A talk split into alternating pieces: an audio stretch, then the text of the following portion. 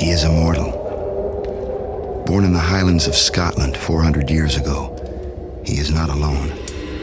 There are others like him, some good, some evil. For centuries, he has battled the forces of darkness, with holy ground his only refuge. He cannot die unless you take his head, and with it his power. In the end, there can be only one. He is Duncan MacLeod, the Highlander.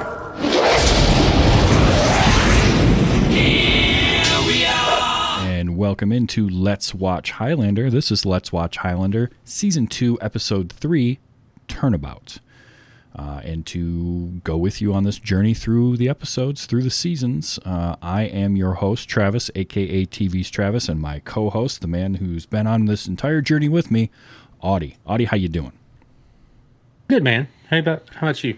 Not too bad, not too bad. So we had a, a, a fun one. Um, this episode for me is one of those. It's sort of a filler episode in a way, but in a good way. Like it doesn't feel out of place. You've got good chemistry between um, the special guest and Duncan, and a different, a little bit different story, and one that I think is kind of interesting to go down. That we'll talk about a little bit later. Yeah, for sure. So I think, I mean, without further ado, let's just jump right in and talk about our special guests. October 11th, 1993. Subject Michael Moore has not been seen in over 30 years and now has turned up in Seacouver, Washington to visit Duncan MacLeod.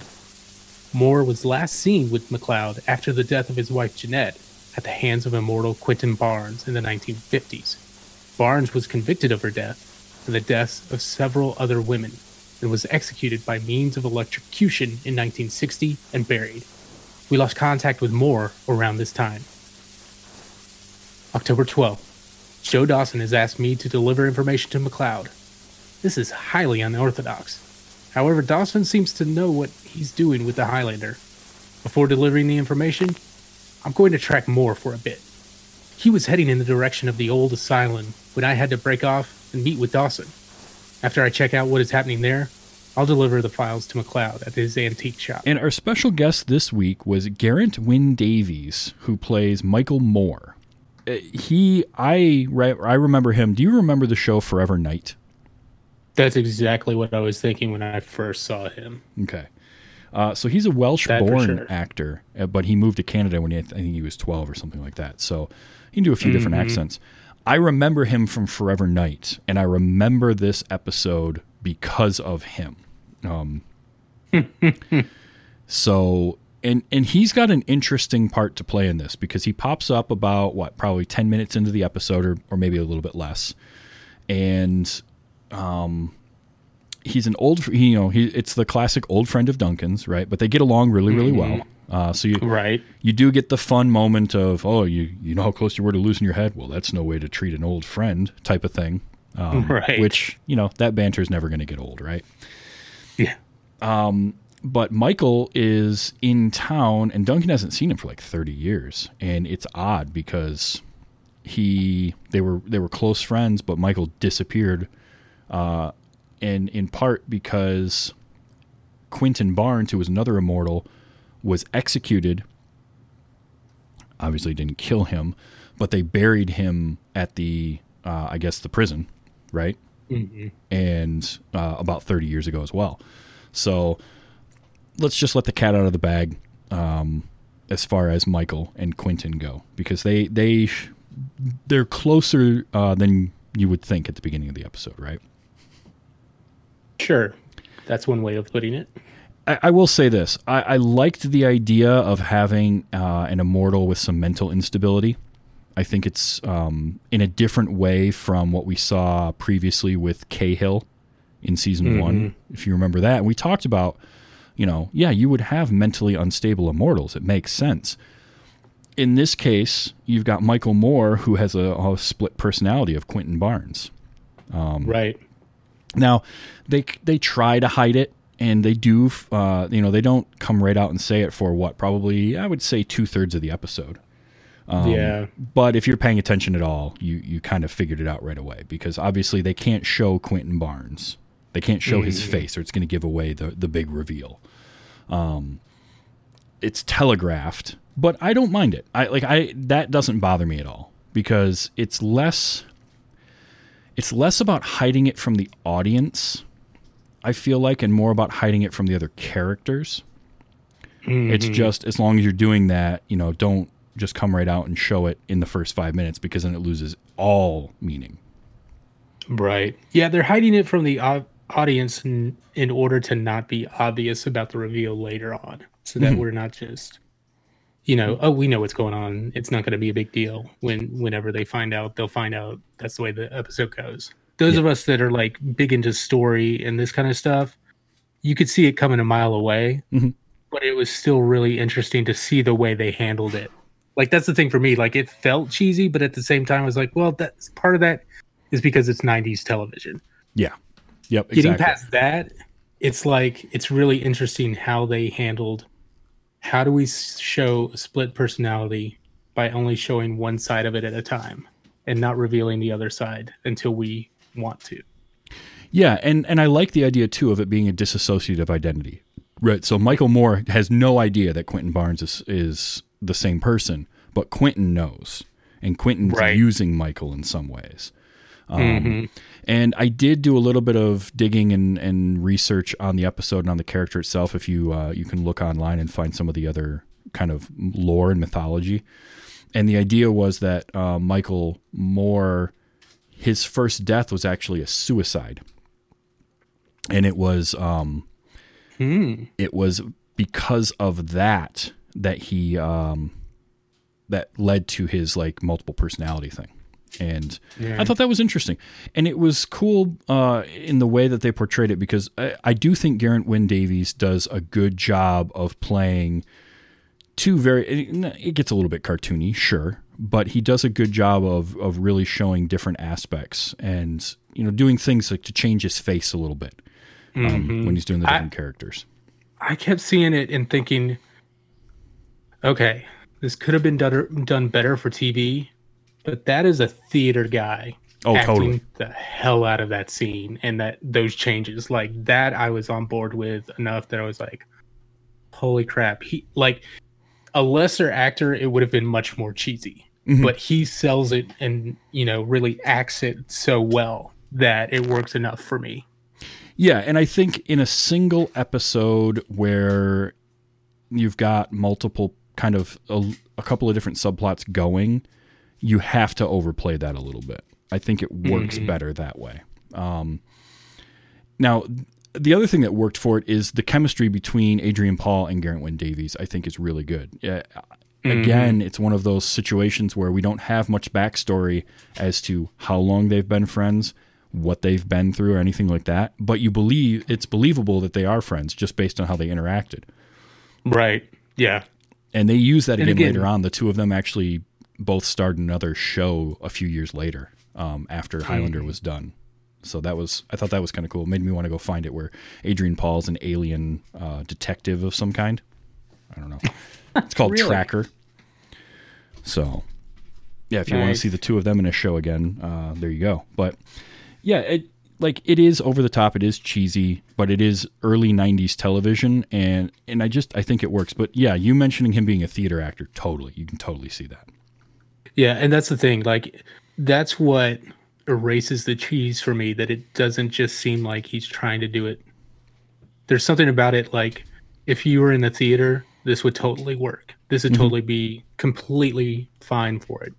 And it's just something about uh, they could have shot it differently or something for television to make it work a little better. But at the same time, I'm like, I, there's only so much you can do, Yeah. especially you know for on a 90s television budget. hmm But still, him and Adrian Paul acted the hell out of both their parts on this. Yeah, and and it gave him a chance to have some scenes with Tessa, um, and Ale- Alexander Vandernoot. That was a nice, touching scene in in the um, kind of walking in the park that set up what was going to happen later. So in the moment, it kind of just seems like he's sort of lost, but but maybe over overreaching on the affections from Tessa because Tessa has proven by this point in the show, uh, if you're a fan of the show, you know she really has a lot of empathy and can really put herself into the mindset of other people. So she's doing that. It, And- it kind of seems like he's over, like he's been cut. You know, he's been cut off from from contact for so long that that he's reading into that more than he should be. Well, yes, he is, but it's also some of that is Quentin um, behind the scenes, right? hmm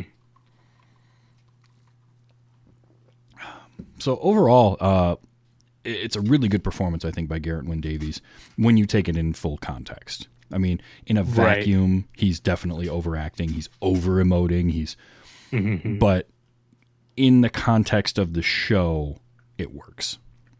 Right. For sure. And our other special guest, and I'm gonna, I, I am gonna mention him here as a special guest because it's his first appearance, but he is a, going to be a recurring character, and we know that because he shows up in the opening credits uh, for the first time in this episode, and that is um, Philip Akin as Charlie DeSalvo. He's only got one scene, um, but it's uh, it's a pretty fun one where Duncan and Richie show up at the dojo. They want to. Duncan just wants a place to work out, and Charlie's very standoffish um, doesn't like it, doesn't like you know outsiders coming into his gym, and so we get a fun little moment where Duncan gets to kind of flex and show off. Yeah. Um, but I like Charlie. I, I like the character uh, overall. He's going to be around for a little while, so get used to him.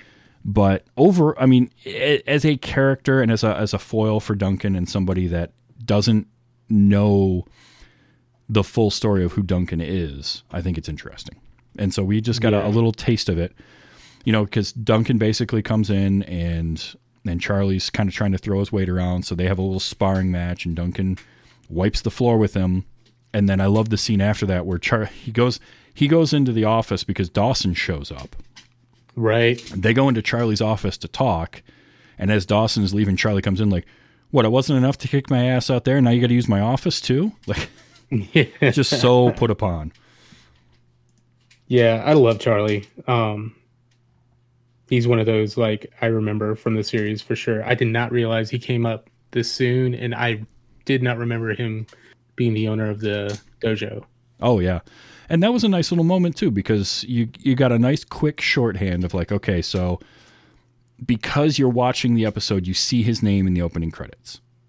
But now we have a quick scene to establish kind of the pecking order between him and Richie and Duncan, where he's Right. gonna he's going to somewhat defer to Duncan because Duncan's going to be the alpha of the group.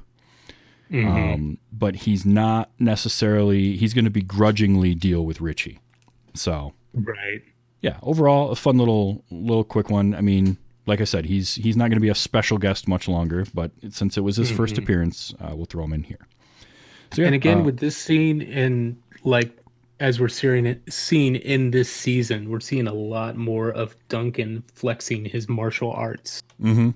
knowledge and i think that's a lot of just uh, adrian paul getting a lot more comfortable with showing that off and them showing that off through duncan yeah, yeah, I definitely agree. So yeah, um, a couple of good special guests. Garrett Wyn Davies. It's it's unfortunate that um, he had to, you know, his character had to die because he would have been a fun one to have more than once.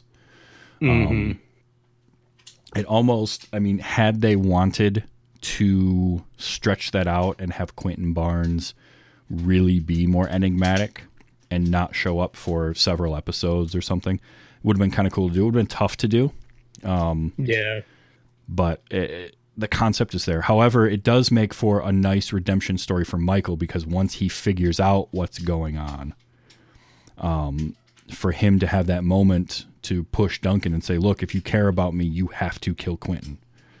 And right knowing that it's a, it's that self sacrifice and and knowing that Duncan is the type of person that will do that for him because Duncan doesn't want to lose friends, but he also doesn't want to see his friend go through this torture anymore. for sure So, yeah, overall, uh, good good special guest this week. Definitely yeah. upper echelon. oh yeah for sure especially um when davies Duncan, if you care about me, you're gonna have to kill Barnes now! So we did have one flashback in this episode. Um, it takes place Yep. at the asylum, and The transition for it is one of the more unique ones um, because it was uh, different. Uh, and they transitioned from uh, a woman in a bridal gown. Apparently, there was a wedding going on right next to the little cafe they were eating at. I don't know. Or Right. wedding photography or something. But they, they have a transition of her turning around and then they transition to an old woman in what looks like a bridal veil. And that is Yeah. at the asylum. Um, and so that was a, a an interesting transition. They're getting more Yeah. creative with them though. They definitely are. Only this one, they lingered on that old woman just a little bit too much. It was like, okay, you can go ahead and pull out and reveal. We don't need to just sit on her face for five seconds. This is true. I would agree with you there. Um, overall, I liked this. still a good one.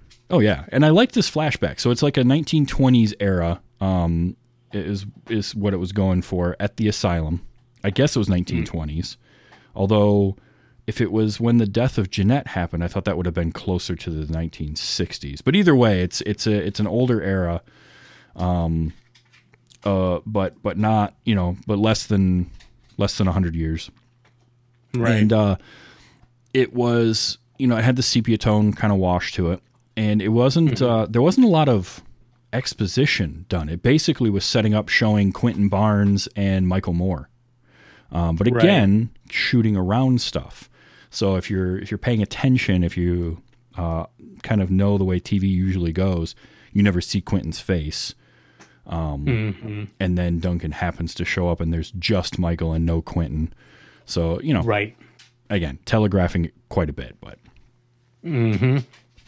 um, i did read that uh, this was the start of a lot of 19 kind of 20s to 50s era flashbacks because they wanted to the budget was relatively small for the show so they wanted to make things easier and they bought a lot full of uh, 20s 30s era costumes so it was like well i guess season two is going to be mostly that era for Oh, wow. flashbacks That's Um, hilarious. It is, but hey, you know that's you the type of stuff that you wouldn't think about, but it makes sense. Period stuff is always expensive to shoot, Right. so And, you know, for a regular show in the 90s that gets released weekly or so, you're not going to think about it as much. Something that's like binged today, you're going to notice that a lot easier. But yeah, I bet had we not had I not read that tri- that bit of trivia, we would have noticed it in a couple of episodes, right? Like at some Right. point, we would have been like, "Oh, hey, look at that! Most of these flashbacks have all been around the same time." So, Mm-hmm. but yeah, it, it's a good little uh, little flashback. I'm still trying to figure out how they hide Adrian Paul's hair, though. yeah, they're doing a good job with that. It Because- might just be he slicks it back and they put a wig on it just to make it look short in the back to give it that cut look or something. It's got to be don't know. something because it definitely like it looks like his natural hair in the flashback, but I know it's his natural hair based on the way he wears it in the present time. That's longer. So, yeah, it's really Mm-hmm. Or well they- done. There's or they're doing a layering thing where there's enough of the layer to make it look short and the longer layer is tucked in or something. Yeah, could be. I don't know. They're doing they're doing a good job hiding the the ponytail for sure when they need Definitely. to. Now his ponytail is a little bit shorter in this season, if you notice. So maybe that makes it a little Yeah. bit easier too. I don't know. Um, but yeah, it's a it's a good uh good little flashback. There's not a ton to it. Um, most Mm-hmm. of it is just Duncan walking into the asylum and like these long shots of him going through it. Uh, But yeah, um, and then it ends with of people reaching out. yeah, yeah. Asylum stuff is always tricky to do though. Yeah, and and looking at it from from this point of view in 2021 Mhm.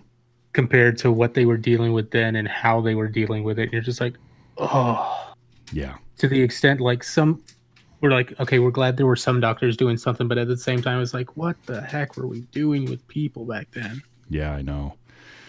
It's a little crazy. Um, but yeah, I, I you know, it is what it is. I, I wish we could have had more flashback too, like m- another one. But I also understand pacing wise, it wouldn't have worked very well because you Right. really kind of did all you could do with. And I guess technically we had two flashbacks because the cold open of the episode uh, is the Quentin Barnes um, execution. So Right, which is a bit bit of a flashback, just not your typical Yeah, not your typical flashback. one. Um, So yeah, you know, it's a it's a good flashback. Uh, we've seen better, but we've definitely seen a lot worse. Um, and I did Yeah. like the end of it with with uh, Michael and Duncan at Jeanette's grave because Yeah, it really shows how much. Well, it, it shows how much Michael cared, right? Because he's Right. He just wants peace for Jeanette, and he wants to Mm-hmm. get Quentin at all costs. And you know, we as an audience kind of have an idea that they might be the same person, but Mm-hmm. you know, and and that's that's as an audience in 2021 watching this. Right. Uh, I think in in the 90s it wasn't quite as tropey to pull yet, so Mm-hmm. you know. And I would compare this to last week's episode where I think we had a similar amount of flashback time between Duncan and his immoral friend.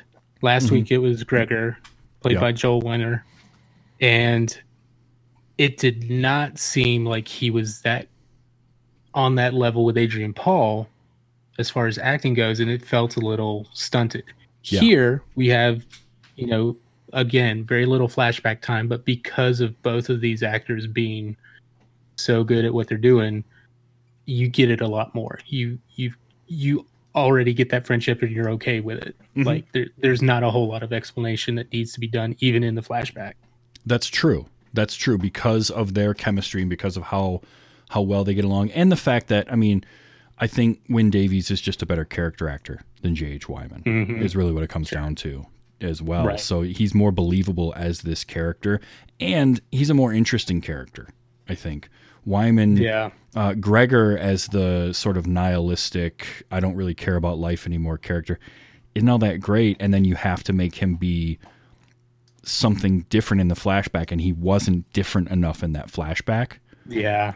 To to make me believe that he um, he actually cared about people.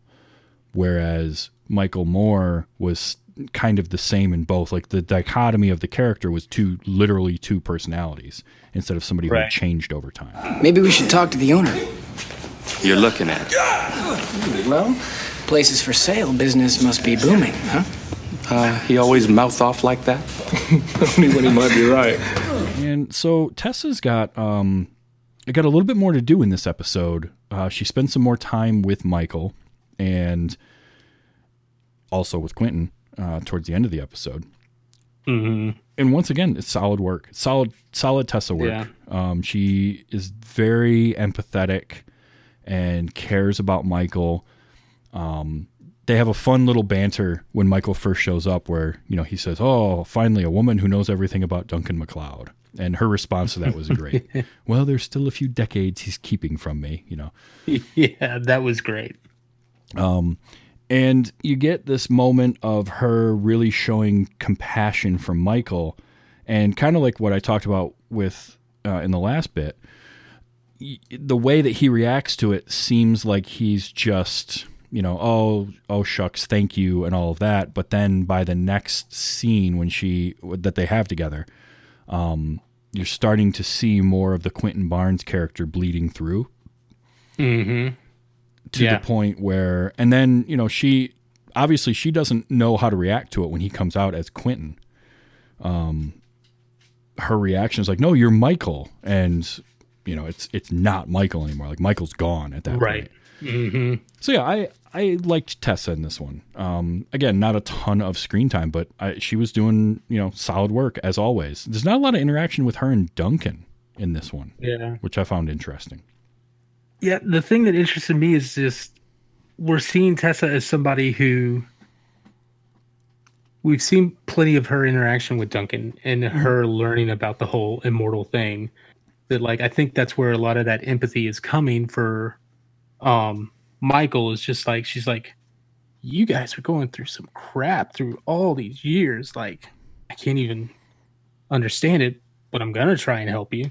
I'm going to be that person you can rely on yeah kind of thing, you know? Mm-hmm. Um, so yeah, solid work from her. Uh, Richie has a little bit more to do. He's he he gets some jokes, but he's he's not it's not cringy Richie at all, in my opinion. Like even even his joke about I should have gone on a date when Duncan goes to to spar with Charlie, like Right. that just felt like like real life. Like, uh, what am I doing here? Because he didn't really right.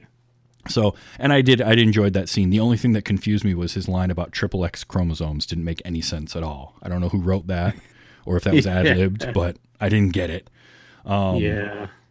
But yeah, uh, you know, he's he's got those couple of scenes, and then he has one little kind of mini fight with Quentin, which is a funny one to watch because because of the way Quentin rea- doesn't, you know, he no sells everything to use a wrestling term, Right. And- but uh, you know, I I did like too. I also liked the way he reacted when Tessa came out all scared. And he's like, "Look, eh, you- whatever it was, just must have the the way he phrased it bent his antenna." Um, is one I want to use more because I, I got a kick out of that line. But no, uh, Stan Kirsch is um, is solid in it. He's good. Uh, Yeah. it's good, Richie. Yes, definitely good Richie. Uh, and then we did get the return of Joe Dawson, um, who we haven't Yep. seen since uh, the opening episode. So he wasn't in last week's at all, uh, but he's back. And yeah, there's a little bit of uh, a little adversarial relationship with him and Duncan still. Duncan doesn't fully trust him yet, especially Right. after the way he just disappeared. But he's willing And not to. that he has a reason to trust him at all at this point either. No, but he tr- he he believes in him enough to more or less kind of try to use him, I guess. Right. Because Joe shows up saying, uh, you know, hey, we need help, and Duncan's like, whatever, go pound sand. I'm not going to help you.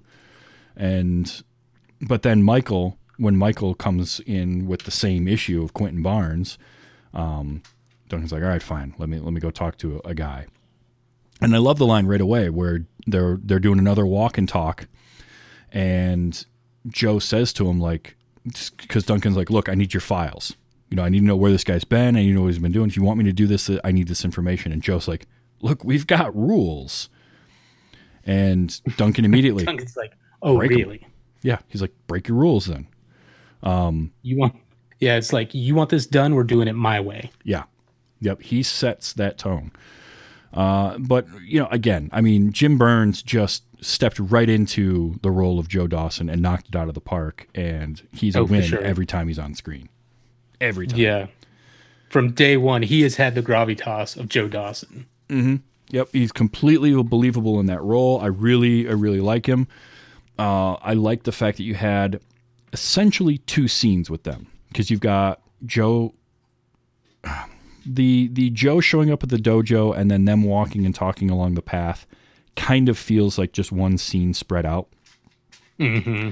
And then Yeah. later on, when they get together again and they're at the asylum, and Joe's Joe, they have that moment where the the watcher falls out of the um, closet or whatever. It's the you know the dead one. So you've got a dead watcher, and it's Duncan doesn't know who it is, and it's that moment of realization from Joe that like, oh wait a minute, this isn't right. And then Duncan, you know, the whole thing where Duncan's like, yeah, I got your information. Yeah. You know, well, the two get of it them put the puzzle together. Yeah. So it, it's kind of nice to see them work together where Joe knows mm-hmm. information that we don't yet. And Right. and Duncan knows information that Joe doesn't know yet, which is how he got the file, you know, where the file came from type of thing. So eh, that was a nice little moment there. Yeah. And it gave Duncan a reason now to believe Joe about something. Right. So, you know, I like it. Like I say, it's it's still a little adversarial, but overall, good stuff. And again, any any episode with Joe is a good episode for me.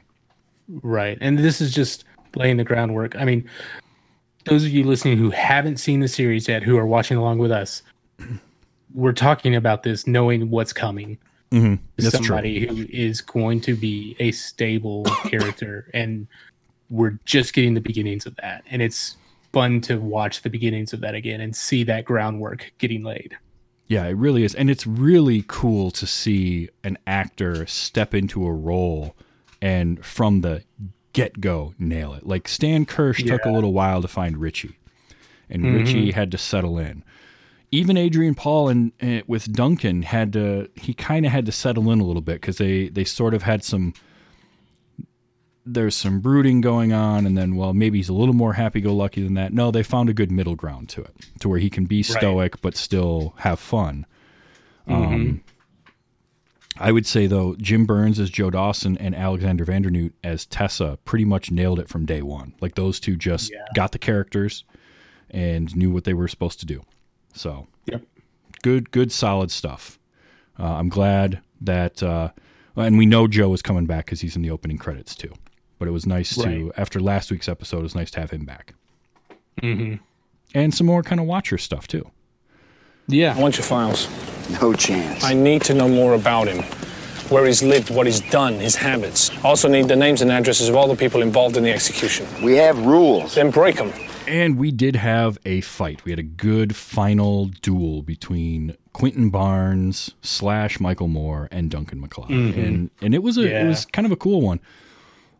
Um, you know, it's like anything; they have to sort of they have to find some semi abandoned area for them to fight, um, right. which apparently it looked like it must have been right near the asylum. I don't know. I don't. I don't know where that little airstrip um, was in relation because I guess it ha- it No, must have been It, was close. closer to the uh, antique shop because Yeah, that's where say. he was coming from. Yeah. So I don't know where that is in relation to the antique shop because that's really in town. But you know, it's it's a fun. It was a fun little thing. They got to go up onto like shipping containers and jump down off of stuff. There were there were a few shots where it was obvious stuntman is obvious, Um, yeah. especially the the flip off of the container by Duncan. Like it was clearly someone else that did that. Yeah. The most obvious one was just jumping across containers with swords. And it Mm-hmm. like, that's a stuntman with a wig on. But Garrett Wyn Davies did a good job too. He did a lot of the fencing work. oh, yeah. and it was good and convincing and I, I did enjoy that and i liked the way kind of things were staged it was cool to get them into that little um, hangar towards the end of it how they got in there is maybe a little bit of a stretch because they, they sort of it was like okay we're going in here because the script says we need to and that's where we put all the Right. pyro Uh huh. but uh, once they got in there, that was a that was a neat backdrop for it, with the big Yeah. fan at the one end, and Hmm. Very interesting open place, but interesting way they lit it and had the, the fa- like you said, the fan, just the way it was doing that shadow lighting kind of thing. yeah, and you know the fight itself was staged well. Um, it was choreographed really well. It never felt like one had a huge advantage over the other. Right. Um, because Quentin Barnes as a fighter, uh, and so by extension Michael Moore, feels as though you know he's pretty good and he can go toe to toe with Duncan. It's just Duncan, Dunk, you're not beating Duncan, like you're just not. Right. But then it and had, until the end, you know Duncan's pulling his punches anyways because he doesn't want to hurt his friend. yeah, hmm and and they sprinkled in you know a good amount of sort of Quentin Michael struggling uh, against each other. Quentin Yeah. wants control. Michael is fighting it as he's figured out what's going on. And they have, again, that kind of really cool moment where Duncan's gotten him in the gut. He's down, and Quentin switches back to Michael, and Michael's like, I can't help. I can't do Right. anymore. You're gonna have mm-hmm. to finish it. And even even in the face of that, Duncan's like, But you you didn't know. And Right. and Michael's response is, I do now, and you've got to do this. And that can't be mm-hmm. easy to do. Like from a Right. character But standpoint, at that the just same can't. time, at the same time, it's still playing on what they've talked about this entire episode of if I'm not going to do this, MacLeod, you have to. Like it's funny how they were playing that out when it's just Duncan and Michael not knowing the truth, and then when it comes down to it, Michael's like, "You're gonna have to finish this because I can't." Yeah, that's true. Yeah, they do foreshadow that at the beginning of the episode. So, um, yeah, it's actually uh, I liked last week's fight as well because it was a it was an actual sword duel. This one's better. Mm-hmm. So For we're sure. trending we're trending in the right direction as far as the final duels go. Granted, Yeah. episode one uh, of the season, I get why that fight wasn't much because it's Horton, so it's not another Right. immortal. Um, But yeah, like just everything to do with with um, Michael Moore and Garrett Wyn Davies over the character of Gregor was an improvement, in my opinion. Yeah. And just at the end of the fight, we had a really good quickening. Like, Yeah. they they use those pyrotechnics pretty dang good. Yeah, they definitely did. That was it was nice to see. So overall, just solid, good stuff. I like it. Mm-hmm. Eternal peace. I hope she's found it. You have to believe that she has. It's more peace than I'll ever find. And so that was uh, episode three of season two, Turnabout. Solid episode. Um, Yeah. You know, it, a little overacting here, a little bit of cheesy story there, but it worked, right? It, it is. Yeah. It's that escapism, it's that fantasy, and that's what you kind of want to see in this show. You want to see mm-hmm. outrageous characters in a big sword fight and maybe something that's a little bit poignant. And it does have a little something to say with the whole idea of sort of mental illness and mental instability in an immortal and how that could manifest. But it doesn't get Yeah, preachy either. It's funny how we've had that two episodes in a we- in a row.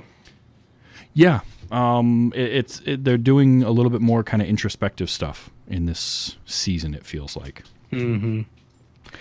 You know, I was thinking about it. One of my one of my notes. The only thing that I would have changed is maybe end it a little differently and have something with Tessa at the end. That's the only thing I feel like I was missing out of this episode. I like the Dawson and Duncan thing at the end, but yeah, I still would have liked to seen something with Duncan and Tessa. that would have been nice because really, up until this point, she's been his rock. I know they're trying to establish the relationship between Duncan and Dawson, so that's probably why they went that route instead of Tessa. But you're right; It- Right. it feels like he would have been more apt to be like have Tessa consoling him. Mhm. Some way, somehow, just some little thing, but but you know you could have had you really could have had both um, and just cut down some of the um, where he's doing his little kata um, and that that bit there could have been shortened. Yeah, they were really showing that one off. they really were. Um, but yeah i mean I, a solid episode. I give it a, a you know like an Yeah. a plus a a And it, a minus range kind of in there. Like not perfect but definitely a better episode um, on the better side than most Right, and again, I, I just say it again because it's it's solely on the acting chops of everybody in this episode that it is sold so well. Oh yeah, yeah. If you have a lesser actor playing Michael, it doesn't work. Right, Um, if the chemistry between Duncan and Michael is the same as between Duncan and Gregor, doesn't work. Um, right, That shows you the di- that that's proof that chemistry between actors is important. Um, And you can't just put like J.H. Wyman as an actor is fine. There's nothing wrong with him, but him and Duncan together just didn't. I never bought it. So right. yeah, it, it does show that things like that make sense and, and are important. Now, next week we have uh, an episode entitled "The Darkness," and um, I don't want to give away too much, but some things are going to happen. So let's Yep. be prepared for kind of what we're getting into. Um, and uh, you know this this show comes out every week, uh, typically on Thursdays. If you like the show um, and you get it at anchor.fm slash Let's Watch Highlander, you can also find it on Apple Podcasts, Google Podcasts, um, and give us a, a review because we do appreciate that. That does help the show become more discoverable for people.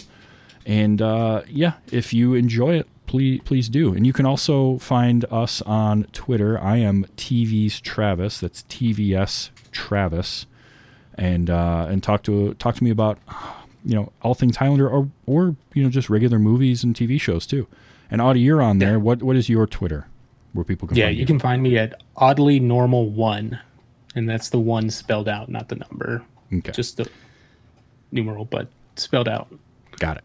Uh, so yeah, hit us up on Twitter. We love to interact and talk with everybody. Heck yeah. Now, ne- like I said, next week is going to be uh, the darkness. So come back for that one because that's going to be it's going to be a lot. Um, And uh, until then, remember there can be only one dual personality immortal. There you go.